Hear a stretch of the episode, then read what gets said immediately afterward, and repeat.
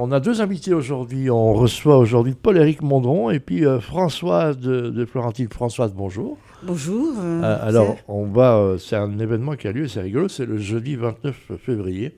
C'est quand même tous les quatre ans. Et c'est table en fait. Et c'est quoi? Alors, Jean Qu'est-ce qui se passe ce jour-là? Paul-Éric, pourquoi je s'appelle Jean? Parce que je parle de penser à Jean Bourgeois. On raconte un peu l'histoire d'un personnage que j'ai connu, hein, donc dans une vie antérieure, dans la fin des années 80, un homme qui part dans un voyage et à un moment il disparaît. On ne le revoit plus, on le considère comme mort et, il revient malgré tout. Voilà, ça c'est une, euh, une aventure tout à fait extraordinaire qui a fait le tour du monde à l'époque.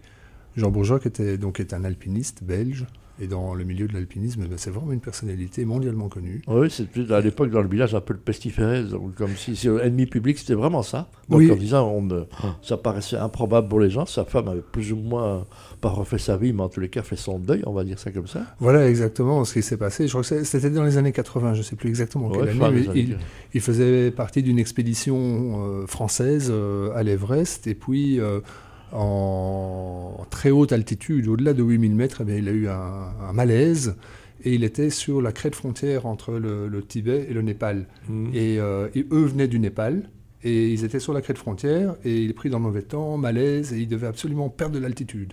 Il avait un début d'œdème cérébral et donc mmh. la seule façon de s'en sortir, c'est de perdre l'altitude le plus vite possible et il n'avait pas eu d'autre choix que de se laisser glisser, de tomber dans la pente côté tibétain, côté chinois. D'accord. Alors là, en plein hiver, c'était en hiver, sans équipement, euh, au Tibet, euh, au fin fond de la Chine, des années 80. Enfin, donc il était considéré comme perdu. Et donc disparu en montagne, c'est des choses qui arrivent malheureusement. Et puis alors, euh, incroyable. Il est revenu. Voilà. Trois semaines plus tard, il réapparaît à Katmandou. Voilà, donc dans un petit village dans le Kandro, c'était le mystère. Donc ça, base de là. Et puis il est parti en Afghanistan, à l'époque où personne n'y allait. Hein, donc, euh, mhm. Et là, lui aussi, arrive un, un truc euh, curieux. Hein. Voilà, donc euh, Jean, un, Jean Bourgeois, c'est un vrai survivant. Il un double survivor. Un double, un double survivor, parce qu'il y a eu cette histoire à l'Everest, mais aussi une autre histoire en Afghanistan, ça c'est à la fin des années 60. Mhm. Il va faire l'ascension, la première ascension du plus haut sommet d'Afghanistan, une montagne qui s'appelle le Noshak, et euh, il arrive au sommet, etc., avec des, c'était avec des Polonais. Et puis à la descente, eh bien, ils se font prendre par une tempête terrible. Et lui, dans une avalanche, il, euh, il se fait emporter par une avalanche et il se brise les deux chevilles, mais à plus de 7000 mètres d'altitude. Et donc, euh, ah, il ne fait pas les choses banalement. Non, non, lui, il y va, c'est pas à moitié, il y va à fond. Hein. Et alors, avec les deux chevilles brisées, il doit redescendre, il descend tout seul, on ne sait jamais comment il a fait, il y a une paroi de près de 2000 mètres, sans corde, avec les deux chevilles brisées. Et il arrive en bas. Et là, il voit. On, là, ses copains le récupèrent. On va le récupérer. Donc, on, va, on va raconter la fin de l'histoire, on va s'écouter un peu de musique, on va se remettre de nos émotions. Et cet homme va venir le, le jeudi 29 euh, février chez toi. Alors, euh, Françoise, qu'est-ce qui vous a, qui t'a fait rencontrer euh, Paul-Éric C'est quoi votre histoire? En fait, j'ai rencontré Paul-Éric dans les salons. Où on cause. Voilà, salon où on cause, salon de livres. La première fois que je l'avais rencontré, c'était à Paris, au salon du livre à Paris. Ouais, c'est les éditions Nevikata. Nevikata. C'est pas facile, ça vient dire quoi Et Nevikata en italien, c'est une inverse de neige. Una nevicata. Oh, mais toi, si en plus tu es Jean Bourgeois et puis tu provoques en plus de neige, tu les, tu les provoques. Hein. Donc c'est ça. Donc toi, tu as un petit métier, tu as un, petit métier. Table en fait, hein.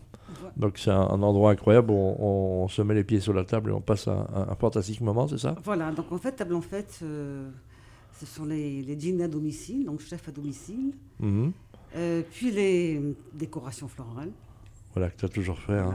J'en suis connu aussi dans une autre vie. Hein. donc, euh, le monde est euh, petit, hein, on se retrouve toujours. 14 ans, j'ai une société de décoration pour des événements. Voilà, à l'époque où l'événement était florissant, dans tous les sens du terme. Et ma société s'appelait Tarayette, qui est un mot provençal, puisque je suis originaire de Marseille. Voilà. Et donc j'ai vendu ma société, et puis quelques années après, j'ai remonté une petite structure qui s'appelle Table en Fête, où finalement j'ai réuni toutes les passions, c'est-à-dire la, cuisine, la pâtisserie, les fleurs, la décoration florale, les rencontres. Voilà, donc, il, y a ce jour-là une rencontre, c'est le jeudi. Hein.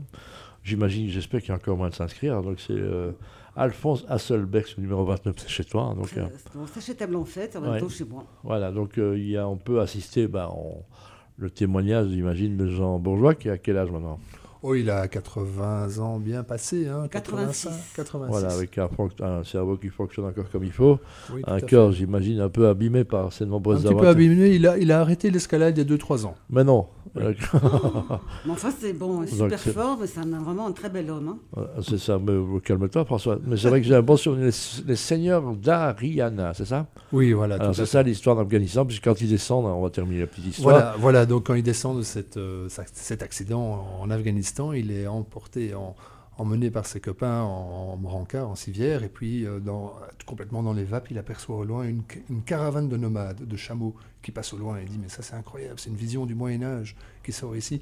Je vais revenir un jour en Afghanistan, je rencontrer ces gens. Et toute l'histoire démarre de là. effectivement, 3-4 ans après. C'était les rois mages.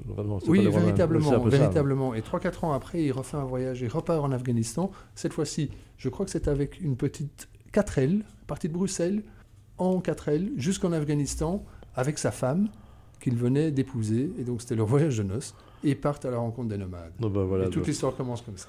Ben voilà, c'est le soir et retenez le jeudi 29 février. On va tout expliquer. Allez chercher de quoi noter. Hein. Qui se passe quoi Les gens, outre la conférence qui sera déjà nourrissante, inspirante, mais qu'est-ce que tu vas leur proposer? Je rappelle que un menu d'inspiration persane. Voilà, c'est ben évidemment, on parle de l'Afghanistan. C'est une table d'hôtes. On n'allait pas faire un moule frites, hein, évidemment.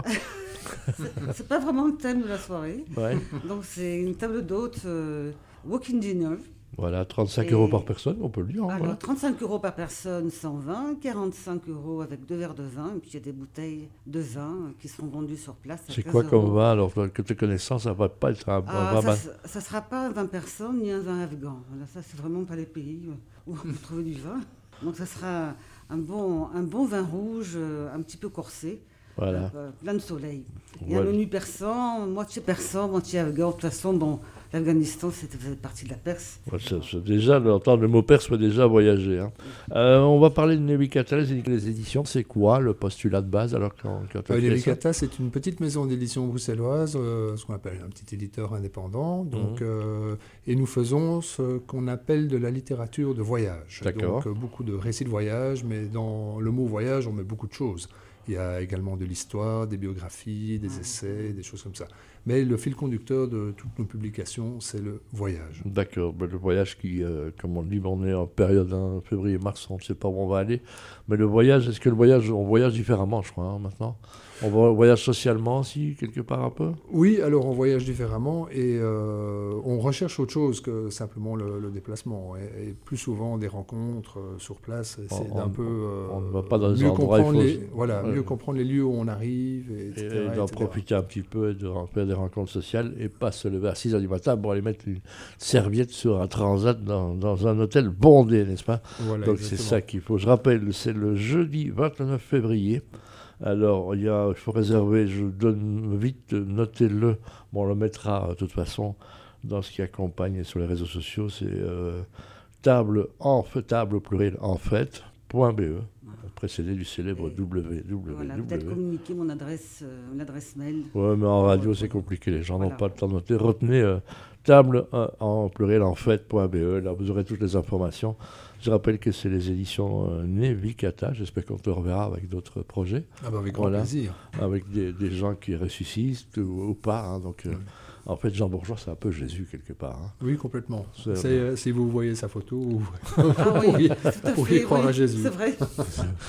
si ce n'est que le malheureux Jésus est mort à 33 ans, ici, on n'arrive pas à le tuer. C'est comme là. Donc, il, est, il rebondit, c'est une, balle magique. Je retenais allez voir, parce que ce, personnage, je l'ai rencontré bah, très brièvement il y a 30 ans. Et, et c'est des rencontres qu'on n'oublie pas. Une force de la nature. Merci Françoise, merci Paul-Éric. Merci beaucoup. Merci beaucoup. Eh ben, je rappelle, jeudi 29 février. Ciao